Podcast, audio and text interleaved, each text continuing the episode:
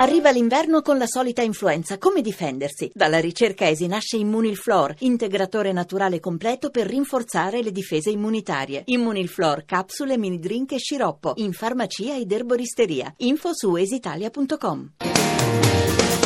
Il comunicativo. di venerdì.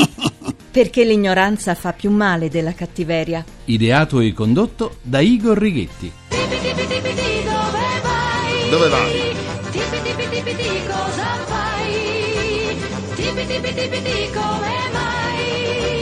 Buona comunicazione Italia, paese dove tutto un fiorire di primarie, ma dove i candidati sono sempre gli stessi da anni, dal vostro comunicativo di fiducia Igor Righetti. Bentornati alla nostra terapia di gruppo Missioni Zero numero 1963 con il 63 col tredecimo anno di programmazione col decimo. Cominciamo la terapia di oggi parlando di lavoro. Ha sollevato una marea di polemiche l'affermazione del ministro del lavoro Elsa Fornero, la quale durante un incontro a Milano con Asso Lombarda aveva consigliato alle giovani generazioni di non essere troppo choosy. Choosy, termine inglese che sta per schizzinosi, difficili nell'accettare un lavoro perché una volta dentro ci si può guardare intorno. Forse il ministro Fornero ha usato un termine inglese perché sperava di non essere capita. Chissà, concetto che ripeto anche a quei miei studenti universitari convinti che con la laurea in scienze della comunicazione si possa subito lavorare in RAI o al Corriere della Sera saltando la vecchia e importante gavetta che molti di noi, me compreso, abbiamo fatto per imparare i segreti del mestiere lavorando per anni in modo gratuito, poi con contratti e orari che avrebbero rifiutato anche i clochard, ma dopo tanti anni di lavoro e di sacrifici ci siamo arricchiti a livello professionale. Nella mia vita ho visto tanti raccomandati o con cognomi blasonati che hanno saltato la gavetta, non sono mai stati stimati da nessuno, in quanto non sapevano fare un fichetto secco e molti di loro, frustrati e repressi, non sono finiti proprio bene. Eh, altri hanno mandato a gambe all'aria le aziende familiari, altri ancora sono rimasti mediocri e ingenui, spesso gestiti come burattini da personaggi senza scrupoli, in quanto non hanno mai conosciuto le difficoltà della vita, né quelle di trovare un lavoro. Persone che non possono certo essere invidiate, semmai ispirano molta pena. Ricordo ancora il padre di un mio studente, imprenditore e proprietario di numerosi ristoranti, il quale mi raccontò che al termine degli studi universitari avrebbe mandato il figlio a fare lavapiatti in alcune sue strutture, poi il cameriere e via dicendo. Il figlio sarebbe dovuto diventare direttore marketing della sua catena di ristoranti, ma mi disse prima deve sapere come funziona tutto il sistema. Ecco, questi figli che hanno genitori intelligenti riusciranno a far funzionare le aziende. Ma torniamo al ministro Fornero. Importante, insomma, è cominciare a lavorare e non aspettare il posto ideale, il quale potrà venire successivamente, quando si saranno acquisite esperienze e capacità. Questa è la mia traduzione del Fornero pensiero, che, se fosse così, non potrei che condividere. La reazione aspra di certi movimenti giovanili alle sue parole sono forse dovute al fatto che non siamo più abituati al discorso diretto, ma a quello fumoso, e sentite com'è fumoso, baroccheggiante di tanti politici di professione che evitano prese di posizione troppo dirette per evitare appunto polemiche. D'altronde in Italia lo sappiamo, lo sappiamo bene, vige l'ipocrisia e il populismo anche nel linguaggio, ma i dati su giovani e lavoro sono davvero preoccupanti. La fondazione Eurofor calcola che i cosiddetti NIT, i giovani che non studiano, non lavorano e non fanno formazione, in Italia costano quasi 33 milioni di euro, ben oltre il 2% del PIL. 2% signore e signori.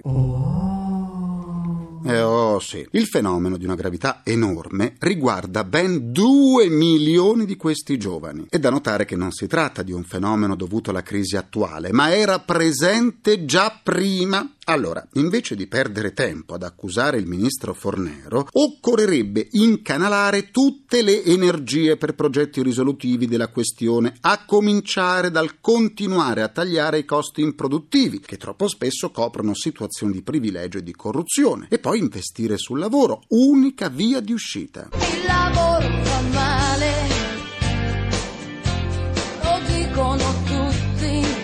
Ah, ecco. E quindi invogliare i giovani in tutti i modi, attraverso concrete, capaci e veritiere campagne di informazione, a frequentare, se non studiano, corsi seri di formazione professionale, fatti per i giovani e non per altri scopi, e a coloro che frequentano l'università fornire l'assicurazione che al termine del loro percorso di studi potranno cominciare la propria carriera lavorativa, magari partendo dal primo gradino, come è giusto che sia, per salire poi sempre più in alto via via che si acquisiscono esperienze e capacità. Nessuno nasce informato, si diceva ai giovani di una volta per insegnare loro a crescere, a maturare, ad avere fiducia nelle proprie capacità. E così è ancora oggi, soltanto che non lo dice più nessuno e i giovani, ai quali spesso è carente anche l'attenzione delle proprie famiglie verso le loro necessità e la loro maturazione, si trovano sfiduciati a confrontarsi con una realtà drammatica fatta di scandali, ruberie, sprechi e corruzione. In questa marea di notizie catastrofiche passano in secondo ordine o addirittura scompaiono le grandi qualità di cui noi italiani siamo portatori e il fatto che tanti giovani vadano all'estero e assumano lì posizioni di rilievo in aziende e università è la dimostrazione di quanti cervelloni vi siano in patria. Comunque, il lavoro è una priorità di vita che non può essere patrimonio soltanto di alcuni che hanno il potere di distribuirlo, generando così un ciclo di corruzione, di ingiustizia senza fine. È il nostro un paese dove il lavoro viene trovato per quasi l'80%, e ripeto l'80%, a seguito di raccomandazioni. Ma non è più il tempo per le discussioni. Occorre agire perché senza lavoro nessun progetto, nessuno è possibile.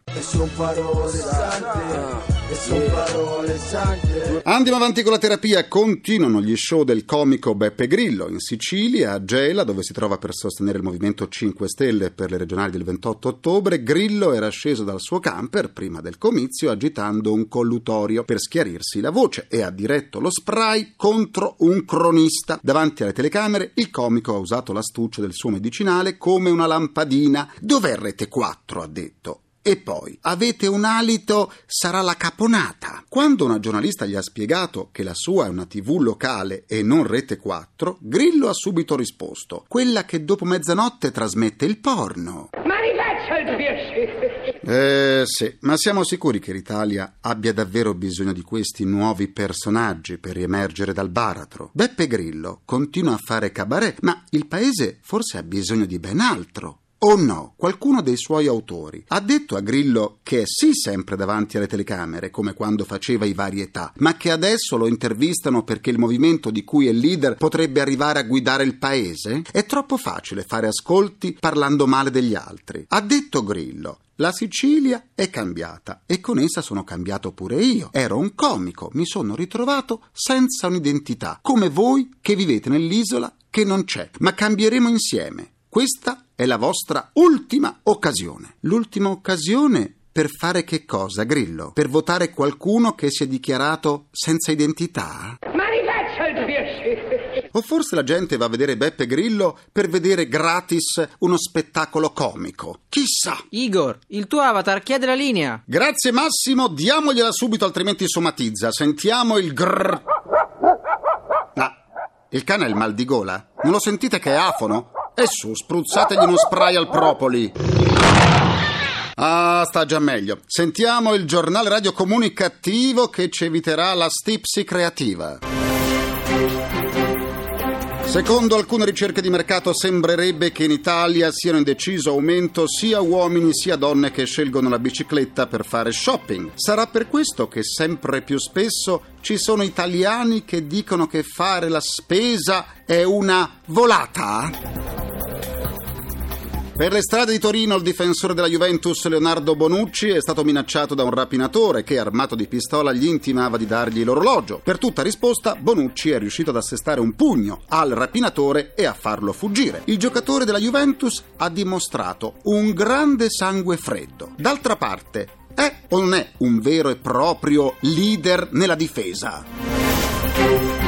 Igor, ti ripasso la linea. Grazie Igor, ma l'hai ripassata con troppo aglio. Per riascoltare le sedute del comunicativo andate sul sito comunicativo.rai.it dove potrete anche scaricarle in podcast. Vi aspetto pure sulla pagina Facebook del comunicativo facebook.com slash il comunicativo. C'è mia nonna su Facebook e ha cambiato pure look. Dalla pagina Facebook o Facebook del Comunicativo oggi saluto Gerardo Sarni, Giuseppina Annunziata, Angelo Cosseddu, Alessandra Bandoni, Franco Adimari, Laura Nemes Belfiore, Franca Maria Gentili, Serena Pellegrini e Matteo Marchisio. Continuiamo la terapia, la comunicazione nell'era della televisione è fatta soprattutto di immagine e la politica di tutto il mondo occidentale non è esente da questa associazione. È sufficiente guardare la campagna elettorale americana per le presidenziali per capire che l'immagine dei politici è curata nei minimi dettagli da professionisti del settore. È così anche in Italia, dove giacche doppio petto, tacchi a spillo e tailleur sono diventati simboli di uomini e donne di spicco nella politica italiana. Ne parliamo con l'esperto d'immagine Luca Ciuti. Bentornato e buona comunicazione Luca. Grazie Igor, buona comunicazione a te e a tutti i tuoi radioascoltatori. Quali i personaggi politici italiani che dovrebbero cambiare la propria immagine e perché? Visto che non cambiano la poltrona, almeno l'immagine gliela facciamo cambiare a questi politici. E sono un po', potrei dirtene alcuni, non so, Fassino, D'Alema, Cacciari, Renzi, Casini, Fini, Alfano, Giarda. Fornero, Bersani, Grillo, La Russa e potrei continuare, ma diciamo che questi sono quelli un po' più interessanti, so anche di Pietro, Maroni, a questi cambierei l'immagine. In che modo? Fassino mi dà un po' un effetto Gollum, non so se ti ricordi. Come no? no?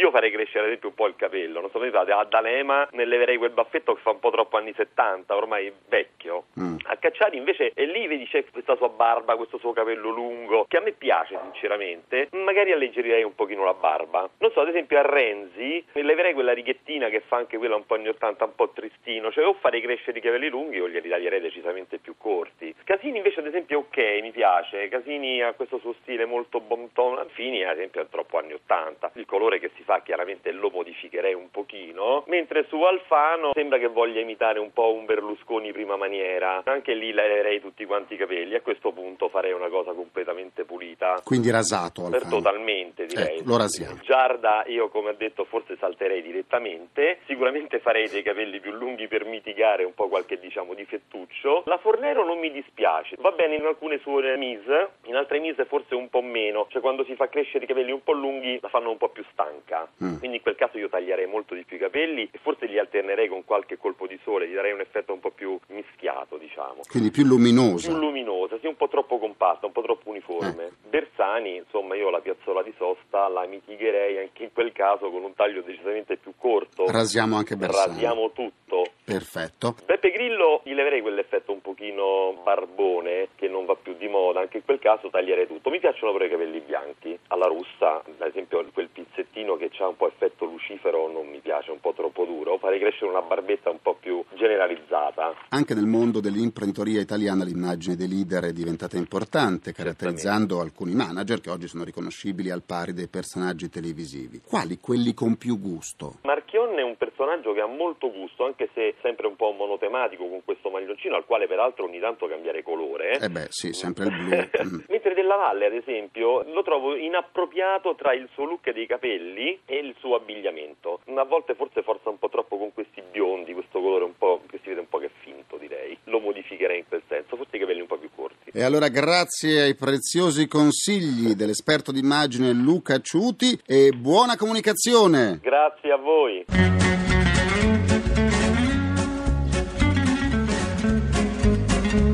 Concludo anche questa seduta con il mio pensiero comunicativo. Il segretario della Federazione Nazionale della Stampa Italiana Franco Siddi ha lanciato l'allarme sulla grave situazione in cui versa l'editoria italiana. In particolare ci sono 70 giornali sull'orlo del fallimento. È o non è il caso di dire che continuando di questo passo ai giornali italiani non resteranno che le testate? Eh sì, proprio il caso di dirlo. Ringrazio i miei implacabili complici, Vittorio Lapi, Walter Ghetti, Carapagliai, Massimo Curti, un ringraziamento a Francesco Arcuri. Alla console. Alla consotra gli immancabili Folletti! Folletti esodati, i quali hanno chiesto al governo un decreto salva Folletti, c'è Simone D'Amico. Lunedì vi aspetto in tv su Rai 1 alle 6.20 a 1 mattina caffè con tante sane comunicattiverie. La terapia quotidiana del comunicativo tornerà lunedì sempre su Radio 1 alle 14.44 minuti primi secondi a nessuno. Buona comunicazione, buon weekend dal vostro portatore strano di comunicattiveria, Igor Righetti. Grazie a lunedì. Il comunicativo.